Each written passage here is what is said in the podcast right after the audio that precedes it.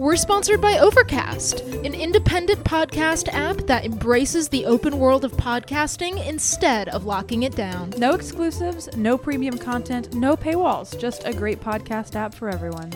Get it for free in the App Store. Hi, I'm Ellie, And I'm Lisa. and we're the hosts of Sweet Bitter, a podcast all about Sappho. So tell me, Ellie, why do I need to know about Sappho? She was the first woman writer we hear from in the Western world, and the first lyric poet, and in my opinion, one of the best lyric poets of all time. Oof, no bias there at all. No, not at all. You may have also seen the meme Sappho and her friend circulating the internet. That is a reference to the erasure of Sappho's identity as a woman who loved other women in her time. She is also where the words sapphic and lesbian originate from. Find Sweet Bitter, a Sappho podcast, wherever you get your podcasts. We can't wait to see you there. Oh, Oh, hello. hi. Uh-huh. Mm. I uh-huh. kind of snuck up on you there. you did. I wasn't expecting that so soon. Is it okay? Yeah. Oh, okay. hey, everybody. Hey. Welcome to Wisteria Gaze. Oh, it's been One week since we released an episode. It's actually been two weeks.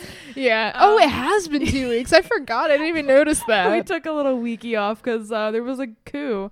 Yeah, there was. We needed some space. we did. Um, but we're back, baby. we're back here for season two, episode seven, and I'm I'm excited. I'm very excited. I also want to say, before we get into it, into it, before we began, you heard a little word from our friends at Sweet Bitter. Yeah. So if you are gay and you like poetry and want to know more about Sappho, me. you check them out. They're really great people and they make a really great podcast. So Hell yeah. go check out Sweet Bitter.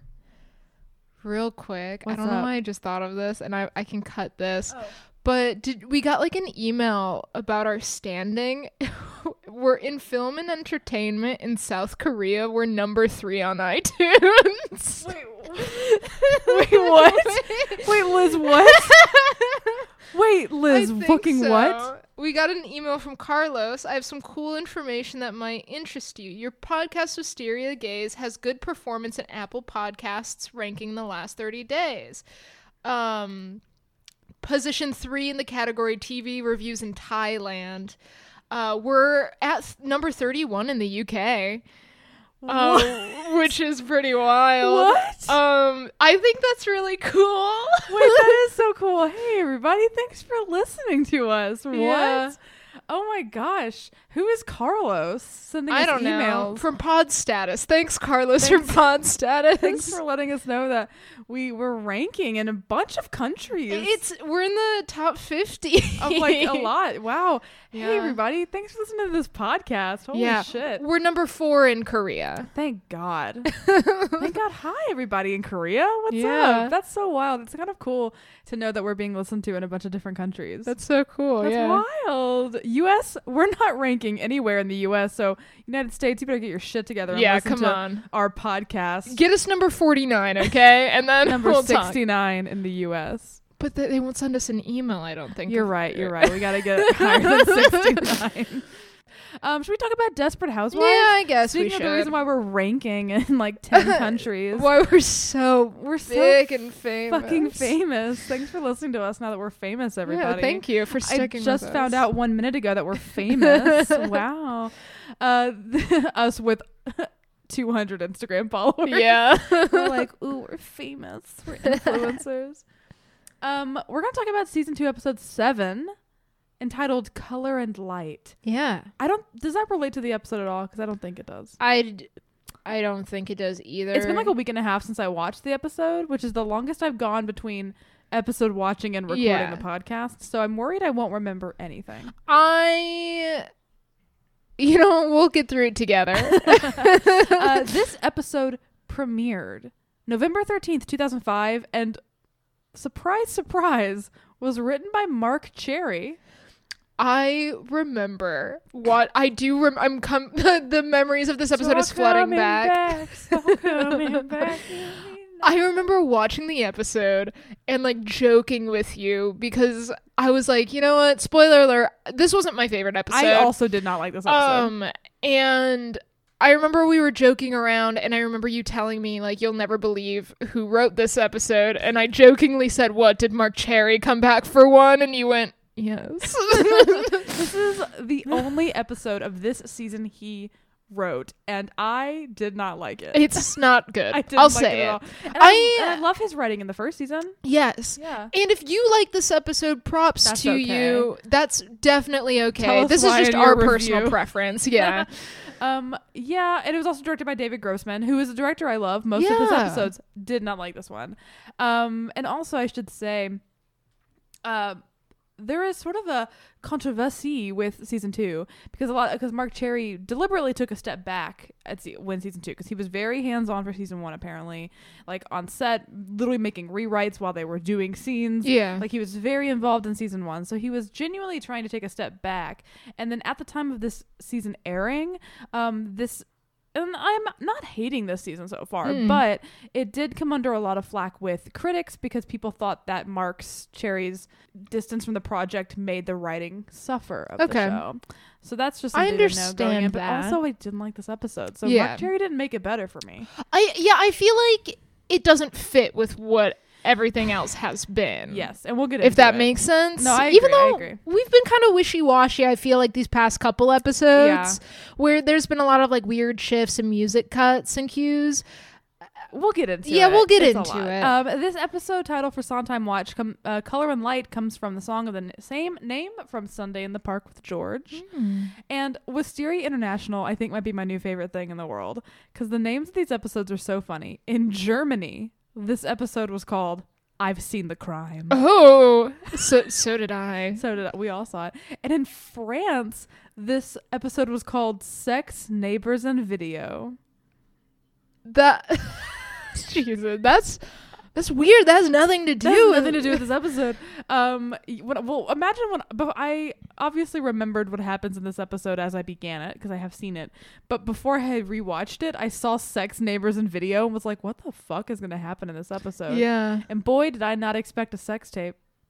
And that's what we No. got. That's what we got. Spoiler alert. Spoiler alert. Are we ready to dive in? I am completely ready to dive in. Let's fucking I'm dive. going skinny dipping today. You're so, you're so beautiful. yeah, thank you. Yeah. I feel so close to you right now. So we start off the episode with motherhood and how Ugh.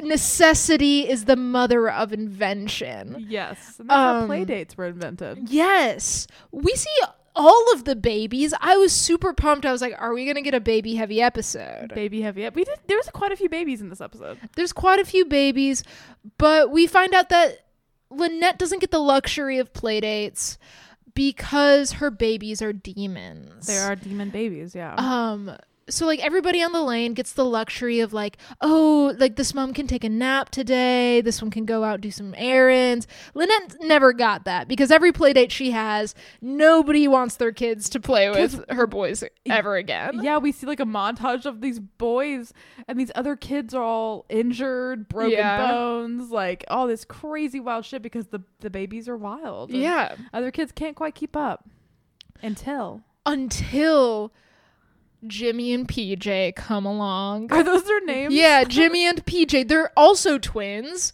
Yes. and they're fighting with the boys and lynette breaks them all apart and the boys' mother comes in and she goes oh i'm so sorry about my kids they were roughhousing with your boys and the kids are like no we both were just We were fucking beating the shit out of each other yeah, you can tell us she the mom. I wrote her name down later. I do not remember what it is. Um, but she like sort of is like, "Uh, I'll pay for any uh Yeah. medical bills. Like she's definitely has like I I picked up immediately like, oh, these babies are the same as Lynette's babies. yeah And I think both Lynette and her realize that oh. Maybe our babies have met their match and we can pawn our children off on each other. yeah and then so after that happens we cut to something that i thought was very interesting we don't get an opening title sequence we just get like a little blip Yeah. of the ending Yeah, it was a short version of the opening credits. i that was so weird I feel like sometimes when TV shows that like have too many scenes, like just to get that extra time in the episode, they just cut to the shortened version of the opening credits. That's fair, but this is the first time that we've, We've seen, seen this. it. No, for sure. And then I thought something I thought was weird because pre credits we got a Mary Alice monologue about playdates. But then we get another Mary Alice monologue Yeah. about cameras. And it comes back in the end, spoiler alert, as most Mary Alice monologues are wont to do. But I didn't like it. Like I thought No. the camera metaphor was kind of weak A little bit. In my opinion, just in my personnel opinion, because we get this monologue about cameras and we see family photos in everyone's houses. Yeah, because it's like it's trying to be like an insightful Mary Alice monologue, but then you also have Mary Alice saying the line, "Cameras are used to capture images." it's Yeah. like we know that, but it's like Yeah. talk about m- more what they are. She does. I do like the later part of this Yeah. where she starts talking about how like. The pictures that cameras take remind us of journeys. They remind us of the people beside us, the ones that we've lost, and the ones on the way. Yeah, I just, yeah, it, was good. I think that I would have liked, I don't know, I just thought that the literal focus on cameras weakened the monologue for me. And like when it came back in the end, I knew what they were doing, and I was like, I don't Yeah. like this. It's kind of dumb to me. I It's a weaker Mary Alice monologue for me. I agree. I agree. Because this is also when I started noticing that the editing seemed weird to me. I don't know what it was about it. And I spent, I'm going to tell you right now, I spent a lot of watching this episode just trying to make sense of why it felt so strange to me. Um, the genre was a little funny too because we get this monologue, then we cut into Bree, Edie, Gabby, and Susan all hanging out and asking Gabby about the sonogram and talking about babies. I don't know. And then like Gabby kind of wanted to change the subject. And they kind of switch and shift to Susan and Mike's breakup. Mhm. And it seems like there's been a little bit of time in between the episodes because also literally Edie was like, "Wow, you seem really, really okay with the whole breakup." And I'm like, the last episode, Susan was screaming in a wedding dress in the street. yeah. and everyone's like, "You've been handling this so well, Suze. What is that about?" Yeah, Susan was eerily calm. Um It felt discombobulating ba- based on where we last saw Susan. because like unless she she they're trying to do like a oh like Susan is numb. Well, Edie did say that to Yeah. her. Edie was like, "You're just being numb," but that doesn't make sense for Susan to me. I don't know. It just kind of felt weird to jump from the last thing we saw was her in the street to what Susan is this week. It Yeah. kind of. It just didn't. The, it did not track well for the character for me. The only way I can try to make sense of it is to be like, "Oh, I just had a breakdown in the street. I don't want I need to resharpen my image a little bit." But also Susan doesn't seem to Susan care about doesn't do that. images. Susan's a mess. It, it's it's just a strange little bit. Um but I did say Susan did have a very accurate moment of self reflection. yeah. because she kind of is like they're all sort of trying to do the girl you were in the right girlfriend that like Yeah. friends do and she was like no i i like deeply betrayed betrayed him but also i agree with the ladies in saying she was looking out for her daughter Yeah. it's a very complicated situation It really is and we've talked about it multiple times. yeah ad nauseum Uh and then we cut to the dad from 10 things i hate about Yeah. you Yeah. it's him, he's here. oh my god he left 10 things i hate about you came over to desperate housewives Yes, and I- then went back for the TV show. was he in the tv show Yeah, he played the dad in the TV show as well. I th- of 10 Things I Hate About You for those who don't know. what what Yeah, Is he came this- back for it. Is it the same like Premise. timeline? Is it the same No. timeline? So he's just playing the same character, Yeah. but in a different timeline. Yep. In all universes, Yes. he is the father Ten Things I Hate About You multiverse. And he's here to drop off the boys for a play date. Yeah. Uh, and he basically just does that. All of the kids are upstairs. Lynette and Tom are like, oh, thank God we have like Time to hang. Yeah. And the twins come downstairs and are like, they're watching a boring movie upstairs. Like, we don't want to watch that crap. And Lynette and Tom are like, oh, that's interesting. They go upstairs and, oh, God, they're watching their parents' porn. Homemade porn. It's not porn yet. It's the beginnings of the porn. So they're not Yes. watching their parents have They're sex. in their undie pants. yeah. I think the part that like they're sort of just doing some kind of sexy talk to each other, and I just know that like it made me laugh because I think that she, the mom takes her bra off as Lynette is like covering the TV, and her and Tom can't find the remote, so they're Yeah. just screaming and scrambling to get the TV to turn off. such a strange episode traction. What a premise. um Why? What does this do? I feel like Lynette. I love her as a character, but like, what are her storylines? Like, I feel like, what did she go to work this week? Like, she wasn't at work. I, I she's know. completely separate from the other women. Like she is normally. Completely Um, separate. And I have like a lot of thoughts about this and I don't know if I should like talk about my actual thoughts on the episode like at the end, uh, probably. but We're like getting ahead of ourselves because we didn't like it. yeah. And I don't know. It just feels very strange. Yeah, she's just so separate, and like even like when they were all hanging out at breakfast, Yeah, she Why wasn't couldn't there. Lynette have been there? What, I like know. what? I don't know. But that's that's basically the scene. I thought it was pretty funny. Yeah. the scrambling to turn the porn off, and then they kind of look at each other, and we get to follow up on that later. Yeah, and then we cut to Gabby and her gay. Her gay Vern. gay of the episode. gay of the episode is Um, Vern. I love I love Vern. He's played by Alec Mapa. He was on Ugly Betty, and he's in this movie Oh. called Connie and Carla that I love. oh, you've told me about this Uh, movie. And he's just done a ton of TV shows. Also, he was a correspondent for E when I was growing up, and I used to watch a lot of E. oh my god. And I just I love Alec Mapa, and I love Vern. Yeah. Vern's like a little king. I love him.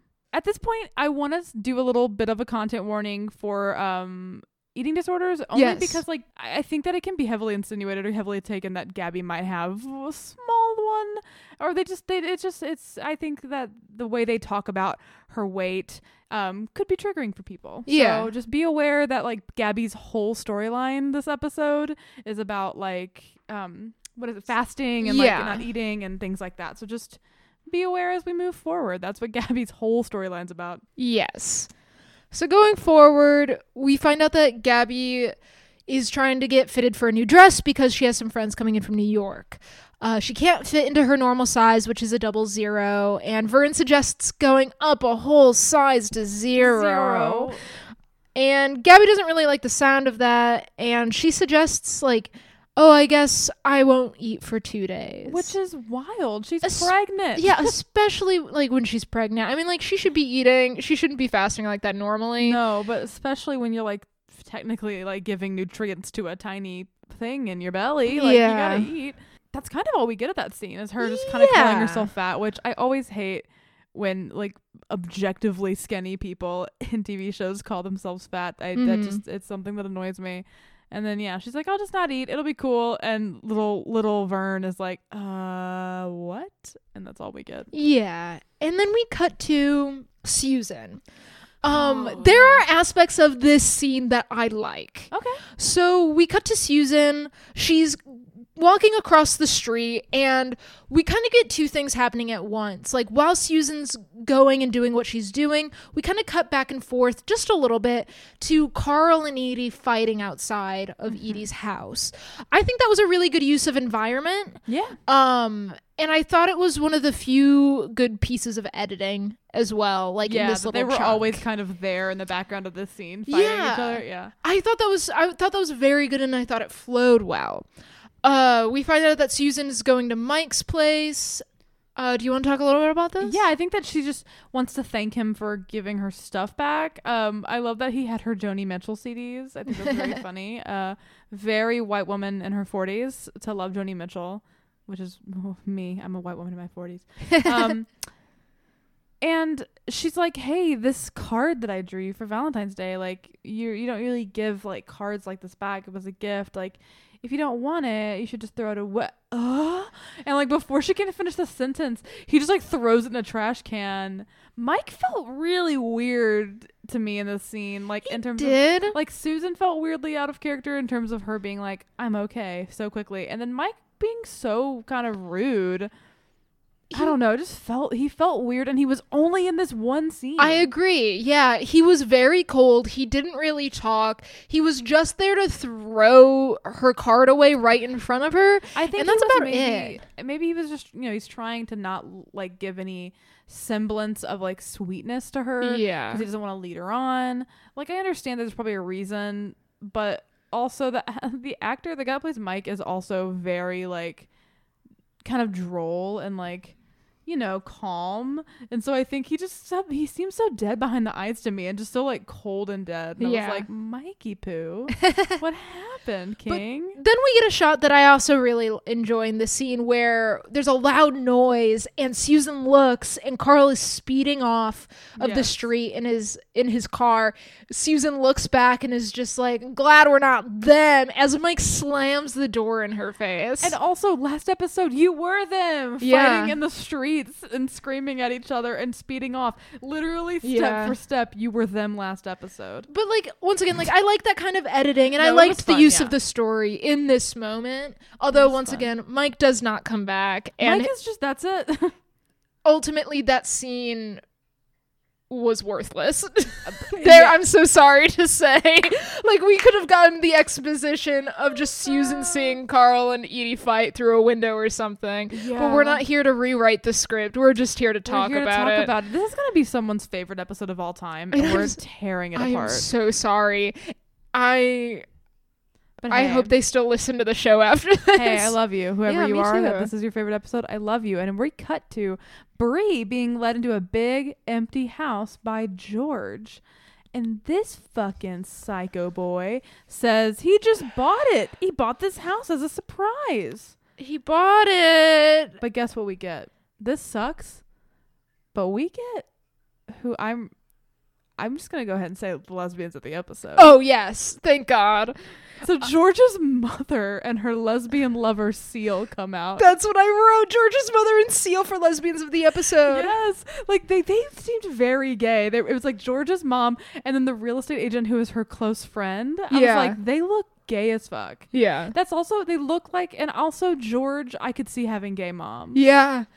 I could see it. Should we just name them lesbians I- of the episode? I don't think I have any other nominees, I don't know if I do. but I love them. Well, let's name them. Let's just name them. If I have other things in my notes or anything, Who cares? I whatever. love. I love. Uh, who is it? Uh, I, does George's mom have a a name? No, I think it's just mother. George, Mother and Ceal. Mother and Ceal are lesbians of the episode. They they come out. They like they they they're like ready to congratulate. And Bree is very confused, and then she quickly realizes it's because George brought her here, not only to ask her to move in with him, but to pop the question. Liz, how do you feel about this? I. Here's the thing. Yeah, what's up? I had seen the thumbnail for this episode, which I usually don't pay attention pay attention to the uh, next episode descriptions nor the thumbnails. yes, But I noticed it for this one, and I I saw that he was going to propose. And um, I was like, hell yeah, Bree's gonna say no because she's not ready. This fucking Bree. this fucking Bree. This she looked fucking like that. Bree. You know the grimace emoji. That, like, yes. ooh, the face I make every day. Yeah, that's what she looked like for two minutes straight. and I loved it. literally. And she doesn't say no. She just says, okay. But, well, because she's like, you know, she points out, she tries to point out, like Rex has only been dead two, Two months. months. and he's like, yeah, but like. I'm, I'm begging, please, and like you know, she feels pressure because not only is she begging, but like His, mom mom's and there. Ceal and, and her and her lesbian lover Yes. Ceal. It's you know on the L word how it's how um that the fucking club owner uh her girlfriend was my lover Cindy Yeah. and every time she walked into a room she was like hey this is my lover Cindy and like the character is credited as my lover Cindy this is my lover Ceal George's mom is like this is oh my, my lover Ceal god. um yeah she just feels pressured because you know there's people there she doesn't want to let him down because she does care about him Yeah. but clearly she's uncomfortable. She says okay, and he takes it as a yes. Can I tell you Yeah. something cursed that I wrote? In my Of notes? course. I wrote, "Am I just gay, or is George's mom a milf?" Yes. to both. I don't know, I don't know if she is, but I was. I guess when I wrote these notes, I was looking at George's mom. That's so Call funny. me George's mom, Um, we get her on the podcast. please. um, I'll, And- pr- I'll propose in front yes. of you. and then the social pressure will make her say, "Okay, okay, and then I'm gonna marry George's mom. yes, me, me, George's mom, and my lover Ceal. yeah." We're all in a three. Oh, thank God! I've been waiting for that my whole life, and I didn't even know it. uh, and then we cut to A fuck boy. a fuck boy, also known as Carl, at Susan's door. He needs a place to stay because him and Edie just broke up. Oh my god! And he doesn't want to go stay in a hotel. I'm not completely mad at this whole scene. No, Um, mostly because like I don't like Carl. me either. But like, I think their rapport with each other it was kind of sexy. Yes, I think the thing is they have chemistry. They have. okay, let me just say. Let me just say, and you can slap me in the face afterward. I thought their chemistry was better than hers and Mike's. I agree.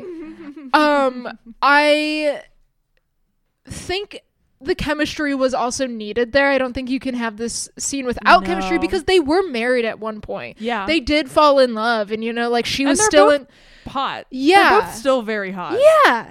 And like she was she like had her heart broken by him. So like she was still in love with him when like she found out he was cheating. Yeah. And so it's like it makes sense for them to have chemistry here. And that's what I like about the scene is that they had chemistry. They had chemistry and like I don't know, like I love you know I love Mikey Poo, I love Muzin, but like I like how you're calling him Mikey he's Poo my now. he's my poo poo. He's my poo. I love him. Um, but no, like I don't know. Sometimes I do feel like them as a couple. A lot of the like, um, wanting comes from Susan's side because Mike Mhm. is so stoic and like I'm sexy because I have no emotions. yeah. But like Carl, I could see like he wanted to get it yes. on, and it just like. I don't know this kind of flirty interrogation and this back and forth. I did think it was kind of sexy, and I was like shocked at how much I loved their chemistry together. I was like, wow, that this is they're they're I'm just, I was I was into it. I Yeah. was into it. I, I won't lie. And we also find out in this scene that Susan is gonna write a new book about all of her failed relationships. what would the name of that book be? Like, it would be fuck? uh losing Susan. losing Susan Um, and how I got myself back by yes. Have to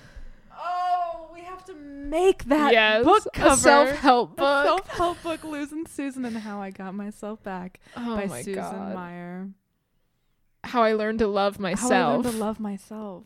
How I learned to be a better mother. Oh my god, I can't! I can't wait for this book. Me too. Yeah, she's sort of like it says she's gonna write a book about her failed marriages, and he's like, "Am I gonna be in that book?" And she's like, "You're a chapter," and it's very sexual. Uh, but like, I don't know. I just th- think it's kind of comical that Susan thinks her relationship failures would be unique enough to warrant a whole ass book being written about them. But more power to you, Susie. And then we cut to therapy. Yay! Yay! But also, what? because the way but also Tim Allen Yeah. home improvement noise. um Bree the way she is talking about saying yes to George, she does not want to marry him. No. And she like expresses this, but she's like I don't know, part of me thinks I should just do it, you know? I don't I don't know. She says like at this point in her life she wants to be comfortable. Yeah. And she's like, you know, he does all these things with me and I'm comfortable with him. And I don't think I should care about love at this point in my life. I should just care about comfort. Makes me sad. It's like it feels like she's settling and like she's She like is. not she's not old. She's like in her 40s. She's gorgeous. she's a ni- like a nice house.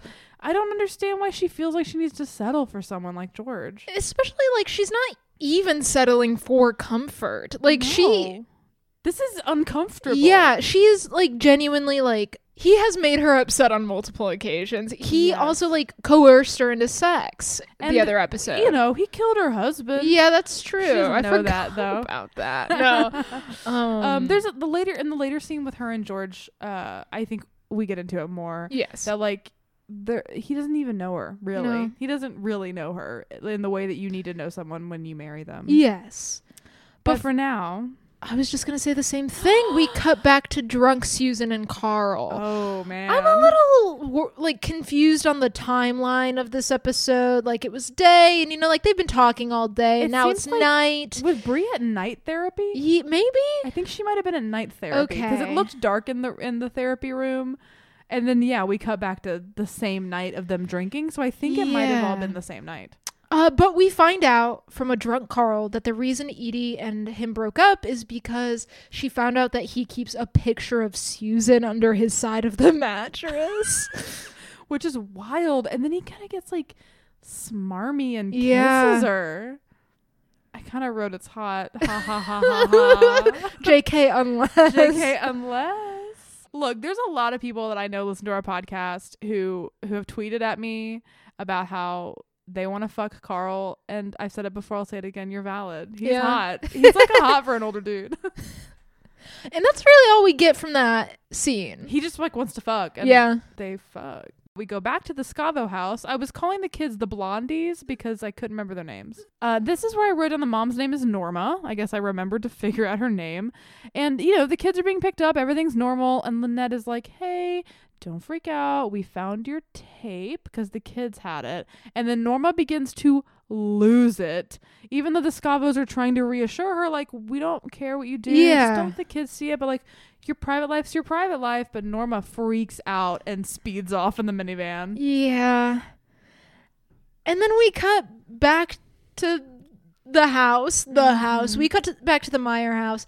Julie comes home, walks. Does she walk into her room? No, I think she's walking because down the hallway and Okay. Susan's door is just wide the fuck open. No, she opens. Julie opens a door. surely they didn't fuck in Julie's bed, right? I I was con- I was concerned because I feel like Julie opens No, a no, no, no, door because she goes to her room to start packing and Susan follows her in there. So maybe she just went to go see Susan. Maybe she's Oh, yeah. like, "Hey, good morning, mom. I'm home." but her parents are fucking. They're No, they're- naked. They're, not fucking. Yeah, they. They're naked. Yeah, yeah. They were like naked, naked, like the just like barely a barely a sheet covering their their bodies. I was like, whoa, we're getting a little sexy on Desperate Housewives. Julie walks in on them and is angry, and she Yeah. she like angrily storms out. I think she packs some stuff and she leaves. Mhm. She's disappointed in them and she's upset. And then it's just Susan and Carl talking about how it was really good sex because they were so, so mad at each other. Um, Oh, I wrote down uh, the quote. Thank you for the explosion. I really needed it. I, I, I think I. S- Oh, yeah, no. yeah, Oh, Susan, but she says she wants it to be a one night thing. Yeah. Do you think that's actually going to happen? Like, do you think they're going to have sex again? yeah. I think they're gonna have sex again. I also do. I feel like Susan's going to be like, just one more time, and then to yeah, start fucking Carl. Um, because there's no way they would set up her being like one night only if they weren't going to, well, rip that around. yeah. And then we cut back to Gabby. Yeah. it's kind of a whole sequence because she's trying to fit into this dress. She Yeah. hasn't eaten for two days, so I guess it's been two days since she saw friends. Yes. and she still can't fit into the double zero. Yeah. And it becomes this whole sequence where she gets her gardeners to get like power tools to zip her up into this dress. Because she says she's gonna pay them more money if they get her into this dress. Yes. Um, and it's just like a comedic scene. yeah, I mean, not much happens other than like it's it's it's a. I feel like uh, you know we always say Susan's queen of comedy. I feel like Gabby also gets some physical comedy bits a lot as well. Gabby a lot more than Susan this season. Yeah, and so Gabby, queen of comedy, gets into this dress. The second she leans back, it rips. Oh, whoa. Woey. That's And that, that- scene. Yeah. And then we cut to the Applewhites. For the first time in a hundred years. It's more than halfway through the episode at this point, and Yes. we we get the Applewhites. They're talking to Caleb in the basement. And this is like a really strange shift because like I feel like the way the show has been framing Caleb is like yes he did something wrong but he's like a, a sweet guy and like maybe he didn't mean he didn't understand what he was doing. yeah maybe he didn't understand it Yeah. and in this scene he's like saying that she deserved it Betty says something like no one deserves to die like that. Quote Yeah. Unquote. And I'm like, okay, now there's some weirdness in how she died as well. And yeah, he just sort of says she was a bad person. And Betty's like, all right, fuck it. Guess this isn't going to work. And Yeah. leaves. But we do see as she's leaving, he is fighting against his chains again. Yes. And we see that the chains are very, very loose on the wall. And he notices this and begins to yank even harder. and he does he breaks the chains out of the wall Yep. And then we cut to Leonard and Norma, Tom and Lynette. I haven't noticed. I have not mentioned it yet, but I d- will say once again, Scruffy Hot Tom. He was he was scruffy and hot Okay, for me okay. again. I have not mentioned it yet. We I forgot. a, a Tom watch. Tom Scruffy Tom watch. watch. Scruffy Tom watch. Um, now that's my true boyfriend, Carl. Who? Scruffy Hot Tom. but basically, Tom and Lynette are here to see Leonard and Norma to reassure them that everything's okay. Like, we don't want to stop our play dates because Lynette needs these play dates. uh, they go inside their house. There's a weird little carousel.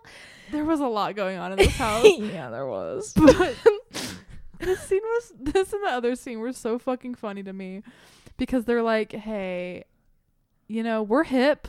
We're not bothered by what you do." And Yeah. Norma and Leonard are like, "Oh my god, thank you." Which is like that's mature. Like you really like what other people's sex lives are should not matter to you. Like like I think that Tom and Lynette were being pretty normal, just being like, "It's your sex life. We don't care." Yeah. Just you know, the kids shouldn't see it. But where it flipped is when Leonard went, "Oh, so do you want to um Can we show wanna them the room? Yeah, do you want to see the setup? Do you want to see where we make the magic? I'm sorry. Can I say something? Yeah. That's you. Like going into the room and being like, all right, so I, I use black pillowcases so that the light doesn't reflect. Yeah. And then this is the kind of camera I use with all the camera specs. That's you showing me how you film your videos for Yeah. Twitter. yeah, it is. Um Yeah, he shows he basically shows them Their s- fuck room. Their fuck room where they film themselves. He talks about all of his equipment. They offer to film the Scavos. they truly say like, "Hey man, you ever want to set up a shoot?" That's also me talking to you. If you ever want to film a Shoot. video, Yeah, if you just like let me know. We can set something up. The Scavos are like, sure, and then leave, and they both kind of agree they do not want to talk to Leonard and Norma ever again. Sad. Sad. Then we get George and Bree. He wants to introduce her to just a couple Just a couple people. people, nothing. just like some of his mom's friends they're here not that not that big of a deal they They're open the door uh, and it's a family reunion It's an engagement party. yes Literally an engagement party in this empty ass house. oh god Bree freaks out as she should Yes, because there's like they start asking about when they're gonna have kids. That's the big thing. That's the big thing that sets her off is because yes this um the their the mom's doctor friend who calls George gay. That was a whole weird Yeah. bit. He you know, he's like, When are you guys gonna have kids? And and and George is like, Oh, I want her all to myself for at least a year and then we'll probably have kids. And Bree is like, What the fuck? they go to talk outside and Bree is basically like, I don't want more kids. And that is something like you should know about me. Like you said before, like if you want to marry me, like you should know like I do not want more kids. Yeah, I think that like I don't know, like I'm a person who you know I've been dating my partner for over three years. Like we definitely talk pretty candidly about like marriage, and Yeah. like we plan on getting married, uh, you know, pretty soon. And and like I just feel like there's there's like a certain parameters of things you need to know about someone before you marry them, and I think that you need a you know need a little bit of time in there, Yeah. like a year or two at least, and like they've not had that. You need to know like how you handle religion Yeah. between the two of you, how you handle politics, what are your political views, and like if you want to have kids. Those are like I feel like three huge things you need to know about a person and like I just they don't really know each other. yeah. I don't know. I just I I'm proud of Bree in this moment for actually like communicating her needs. I want her to get away from George so bad. So Because do I. I've found myself loving Bree a lot more this season, and it's mostly because I just want her to get away from him and be okay. I just want her to be okay. Yeah. and she mentions that Dr. Goldfine shared concerns to her, and she's like, "I agree with him. Like, I agree that this is too fast, and that this is not what I want." yeah. At this point, I definitely remember thinking, "Oh God, he's gonna kill your therapist, Bree," because the look on George's face is like, "Oh, you, you were talking to him about this." Mm. And Bree mentions that she thinks she's gonna go back and talk more. yeah, because he's like, "What if we just had a long engagement?" And I thought she was going to agree to it, and she says, "Let me talk to my therapist first. Yes. Queen, smart queen who's taking care of her mental health. I love Bree. Yes. This is a Bree Stan club for me right now. and then another shift. Another shift, yes. We go back to the Applewhites. It's morning. Caleb Is is gone. is gone, and the Applewhites know. So they're making a plan uh, to look around. Also, the scene before was like he broke the chains off the wall. Yeah. But when they went down to check on him, the cuffs were just open. I don't know. Did you see that? I did Like he had unlocked the cuffs and left. But it's like, are they still locking the outside door? How would he How would get, he out? get out? Like none of it really made sense. the plot holes are too are much too much. It's a sponge with plot holes. yeah. But I guess they I don't know, they wanted to move the Applewhite plot forward but not actually think about it. But it's also like we're only on episode seven. How much of the plot forward do we need Can't to do- move? yeah. Uh, Who knows? And basically, like I thought that we were gonna maybe cut away, but no, we keep we're still with the Applewhites. It's the next morning. Yes. I don't know. They're outside and they're like apparently they've been looking for him all night and they still haven't been able to find him. And it's uh, the next morning and Yes. kind n- now it's the next of, morning. yeah, yeah, yes. yeah, yeah. The ti like I said, the timeline was kind of confusing in this episode for like when things were actually happening. I don't know what prompts them to want to look in Bree's yard, but something does. I think she's just they're just going from yard to yard and she's like, "Who haven't we checked yet?" and And he's like, uh, we haven't checked that house. And Bree is outside gardening, and I think Betty just sees, oh, I can distract her while you sneak back. can I just say this next oh, sequence of sequence Oh, of events? Matt goes into the yard, I'm not ready. comes out, and we have Danielle acting like a 40 year old married woman whose marriage is dead. And she sees a pool boy from Yeah. across the yard. And she's wearing like a silk open robe with like a bikini under it, smoking a cigarette and putting it into like an empty like Sprite can. and she's like, Hello, Matthew. This was so fucking funny and weird. And Matthew looks at her like, He's into "Auga, it." auga, auga." He ha- this looked like the opening of a porn. Yeah. Like his shirt was open with his little like sheer tank top. And that guy, that actor is so gorgeous and like cut. Like he has abs for days. Yeah. She does like this weird like bends over and shows her ass to him. This was literally the opening of She was porn. like, If you want to ask me out, I'd say yes. I this okay, and Oh, I think I said this to you offline. And like, like Danielle, she's not an unattractive person, but I wouldn't think of her as like a femme fatale Yeah. sexy. Like they had this character acting like Edie. yeah. You know what I mean? And like, unless you look like Nicolette Sheridan, this doesn't make sense. Yeah. So she just looks like a normal person having to do this weird, like, Yeah. sexy thing. It just, it, it looked weird. It looked weird. and that's really it. then he goes, yeah, because I think that like the he- implication is like he does ask her out, I think. I think so because then when he goes up to the front yard to see his mom again, she's like, "Did you find anything?" He's like, "No, not really." And I was like, either he's lying or he's insulting Danielle, both of which is hilarious Yes. Um, and then we cut to Susan watering her lawn. A nice little throwback to the ashes scene. I thought she was gonna spray Edie. so did I. the physicality. Edie looks cute here. Edie looks cute. She always looks cute. Uh, she says thank you to Susan because whatever she said the other night really helped with their fight. And Carl came back and apologized for and everything. now they're together again. yeah, And Edie is wants to rub it in, in Susan's face. I thought Susan was gonna fucking throw down. I thought Susan was gonna throw down because Edie, yeah, Edie's sort of like he chose me. He had the choice between you and me, and he chose me. And like Susan knows that's a lie. Yeah. Like Susan knows that they fucked. She turned him down, and he went with his tail between his legs back to Edie Yeah. because he is a man who cannot stand being alone. well, that's what he did in season one yeah. with the karaoke, the piano karaoke bar. The piano karaoke bar. Yes. New York, New York. Okay. No, th- he. I swear to God, he is a man who is so dependent on sex and women. Like he cannot stand being alone. I think, and so he just kind of goes. He just pinballs from woman to woman, whoever will have him, and says what he needs to say to be with them. And I thought Susan was gonna spill the beans and Yeah. be like, "We had sex, and he, I turned him down." Like, and then spray her with the hose. but she didn't. And I'm actually proud of Susan. I wrote that as well. Susan, I'm proud of you for not being selfish You and know letting what? Edie have her time. We're gonna we're gonna put a, a a notch on the Susan doing her job. I'm gonna give Susan a gold star yeah. for not being an asshole to, to Edie in this moment. She was the bigger person. yeah. And I, I'm proud of Susan. And then we cut to back to Gabby.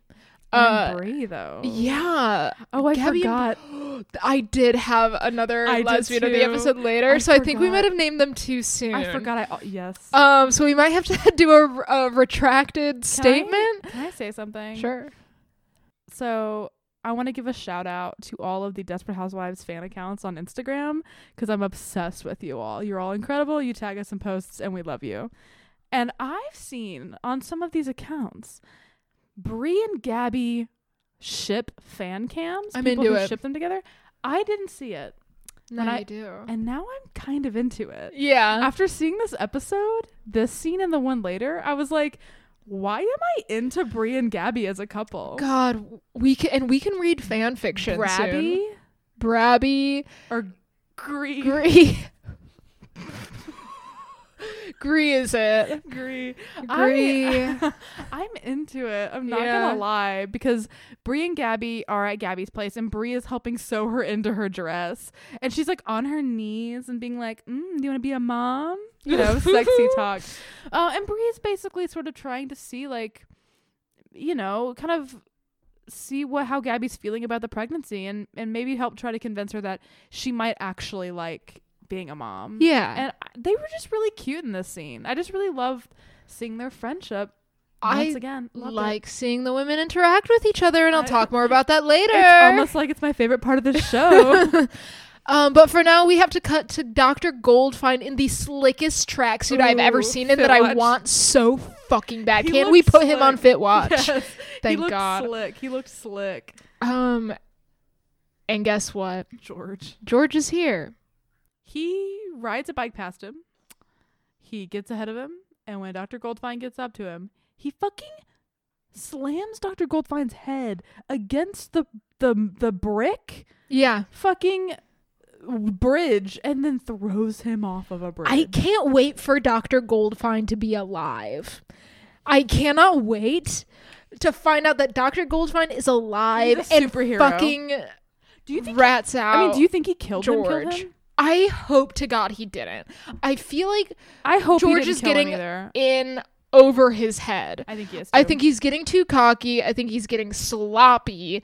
And I think this is, I hope to God this is where he makes his mistake. I hope so too because like that's so fucked up. I really hope Dr. Goldfine isn't dead because I love his character. I think he's a great guy. I yeah, I I don't want to have to have a mem- memoriam for him. We should wait until we have confirmation before we commit to a memoriam, right? Yes. Okay, let's get let's wait on confirmation for Goldfine.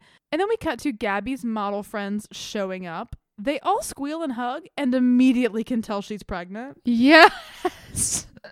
it's like there was no payoff. There was no There payoff. was. It was just a whole. The whole storyline was just a bit. And then, because then, yeah, and then I, it cuts immediately again to Gabby going over to Bree's. And I thought Gabby left the party, but no, she says, my friends just left. Yeah. So we didn't even see her interacting with the models. She just comes over and tells Bree about it. And this is the most tender shit I've ever it seen. was so fucking tender. This is why I'm like lesbians of the episode. I Bree and also Gabby. kind of wanted to nominate them. I think they should get it. Really? I think we should retract our statement from earlier, and I think it's got to be Bree because like cl- here, let me take you on a journey. Take me on a I haven't taken you on a journey Take in a while. a fucking journey. Close Liz. your eyes. eyes closed. Bree Mhm. Sitting at a table, Gabby across from her. They're talking. They're saying, you know, like maybe those friends aren't your real friends. Maybe you've grown past them. You know, maybe you don't need them anymore. Maybe the friends that you have and the friends that you need are the lovers that you need. I've been in front of you this entire time. And then Gabby asks Bree out on a date. Ugh. Because that's what Gabby does. Why am I into them? She asks her out on a date. I'm into them. yes. I'm into them. yes. And but we also haven't had a Bree and Lynette in a while. I think I just want Bree to kiss a woman. I want that so bad. I, I start crying. um, I you know what? I will go with you. I will retract honorary second place George's mom and Ceal, and award lesbians of the episode to Bree and Gabby in this scene being tender as fuck with each other. Yeah. Oh. and it's a, actually a good scene. I don't know. I do like when we get Gabby character development. Yes. And I do like that she, yeah, she says like these girls are doing all these wild things and like I couldn't even remember why I was ever friends with them. I think I've just grown up and Bree and when Bree was like, I guess I've been a good influence on you. Yeah. I was like, Bree? Excuse me? Uh, Uh, I was really into it. And Bree was like, I'll be over to f- help get you out of that dress. I am looking. um, as uh, you know, like she kind of just agreed. She's like, let me go get my sewing kit. I'll come over to your place. They kind of just agree to meet at Gabby's in a couple minutes. yeah. And then it gets fucking scary. Yes. I guess it probably cut to commercial and then it cuts back and Mhm. Gabby's at her house. Uh she walks upstairs or she notices that her fridge is open. Which is scary as fuck. Yes. If I walked into my house and the fridge was open, I mean, I don't know. Maybe if you have a faulty fridge, you'd be like, oh, that, that comes open sometimes. Yeah. But Um, what Gabby doesn't notice is that the fucking ice cream is There's out. ice cream out and earlier when uh Caleb was having a fight with Yes. Betty Betty said, if this is how it's going to be, this is how it's going to be. And she takes away his ice cream so he got the ice cream from Gabby's from house. Gabby's house. And I have something else to say about this ice cream Of when we go course. upstairs. Oh, okay. So let's go upstairs. Caleb is in her closet. I, well, so okay, I have one thing to say. She yeah, she goes into the closet. He kind of comes out of the bathroom a little bit because she's in the closet. Because if you've watched the show, um, there like there's like this um the Gabby and Carlos's bedroom. They have like a hallway closet. So like the hall- it's like a mini hallway, but it's a big closet that leads straight to their bathroom. And most of the sh- time, those doors are open, so there's kind of this just like open space to from the bedroom to the bathroom. So she's in there Yeah. and he's in the bedroom or the bathroom. I got distracted. my brain's melting out of my ears. But the thing I have to say is what sh- what makes her realize something is up. She's taking her shoes off. She looks down and sees a bowl and spoon. He broke into someone's home for ice cream. And he took the time to scoop Yeah. and get a bowl and a fresh spoon. Yeah. Why didn't he just eat it out of the carton? Because he has manners.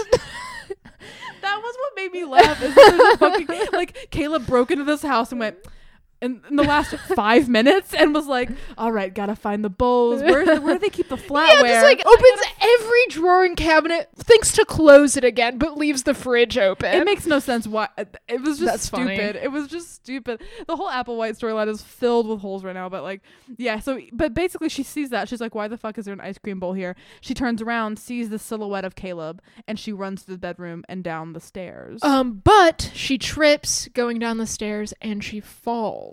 Ooh, that's not good for a person in general, but especially a pregnant person. Yes. Not eating for two days and then falling down the stairs, I think, is probably the least best thing Yes, for a person who's pregnant. And there's a very spooky moment because Caleb follows her downstairs, stands over her body, and kind of just tilts his head, Yeah. and then leaves. Very ominous.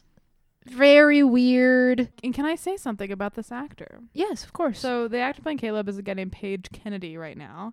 This is the last episode in which he plays Caleb because he got replaced. Jesus. Oh, God. yeah, so um there is a lot of speculation and due to legal reasons I have to say allegedly probably because I don't want to get in trouble Yeah, for- allegedly. allegedly. Um but like he uh yeah like this actor he just gets replaced with another actor and like they don't acknowledge it. He just he's just different now. And i guess we haven't seen his face a ton but we saw it a little bit in this episode. Yeah. so for me i can see the difference between the actors obviously. But he kind of was like unexpectedly fired out of his contract and for a long time people didn't know what was going on like it was kind of news that like the actor was being replaced because he's like the source of the season Yeah. mystery right um and there was allegedly a flashing incident oh. like allegedly allegedly he may have allegedly flashed somebody Oh, God. allegedly maybe Marc Cherry allegedly maybe someone it- it's very hard to find information about this because then when he when Page Kennedy was asked about it, um, he said it was just that they wanted to go in a different direction with the character. Okay. So nobody truly, like, a 100% knows what happened. He claims that he was blindsided by it and that the, the explanation he was given is that they wanted to go in a different direction. It's like we're not even going in one direction. We barely know Caleb. Yeah. What direction were you going in? Whatever.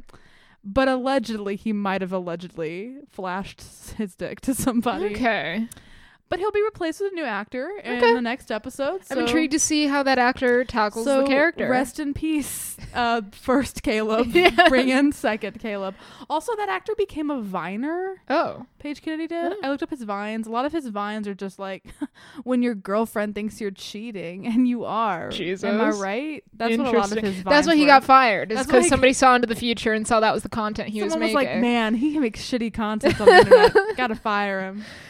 But back to more important things. That was Yeah. just a fun fact I wanted to share with you all, audience, that allegedly some alleged things happened. And then we cut to the paramedics taking Gabby out of her house. Uh, Bree is there. She runs over to her girlfriend. Yeah, because we we're starting to get a little bit of Mary Alice ending monologue, just a little bit.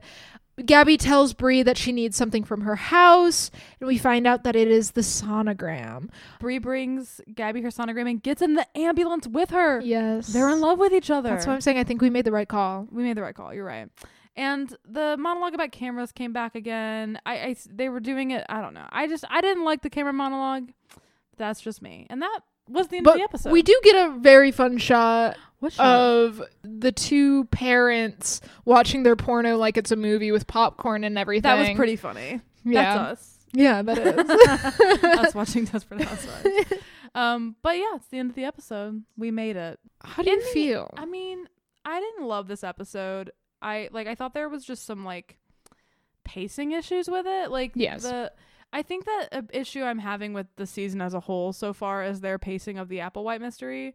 Like I feel like they they gave too many clues too soon. I don't know. I and but then they're also not they're I think that they're underusing the Applewhites as Mhm. well. So it's like they gave us too much information but they're also underusing the characters yeah, because I feel like season one, the the the Paul Mike stuff, I felt like it was always ever present and it was always dragging. Like we were pulling out clues at a really nice pace in season one, and I just feel like I'm just struggling with the pacing of the Applewhites in season two. And this episode was like a prime example of like 40 minutes in, we see the Applewhites, Yeah. and it's like what?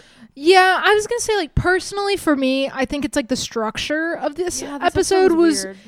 I think one of the worst I've seen from an episode of Desperate Housewives, so much to the point where it just didn't feel like Desperate Housewives to me. Yeah, I mean there was parts I did enjoy of this episode though. Yeah, like there's still there's still moments I enjoyed. Like I enjoyed the editing of the scene earlier with like yeah. Mike, even though he didn't really do anything. Uh, I like the flow of that scene. I like that they're they're they're ramping up the stakes of Bree and George. I think in a way that is giving me hope that soon it will be over. Like in terms of like they're really ramping up the stakes of Bree and George. Yeah, relationship, I enjoyed that. Um, it seems like they are trying to move towards a Gabby character arc as well, like her maybe wanting to be a mother. Um, like there was there was like seeds of things I enjoyed, but overall, Yeah. it was just something weird about it. I didn't like. I think what I'm missing from the show right now is that sometimes I wish that we could have an episode that focuses on just like one or two wives, but the other women who aren't the focuses are brought into their storylines so we can see them interact more. I want them. Yeah. I I feel like this is and like I can't speak for like how it was like making the show and filming the show. Mhm. All I know is from what we've read in Vanity Fair.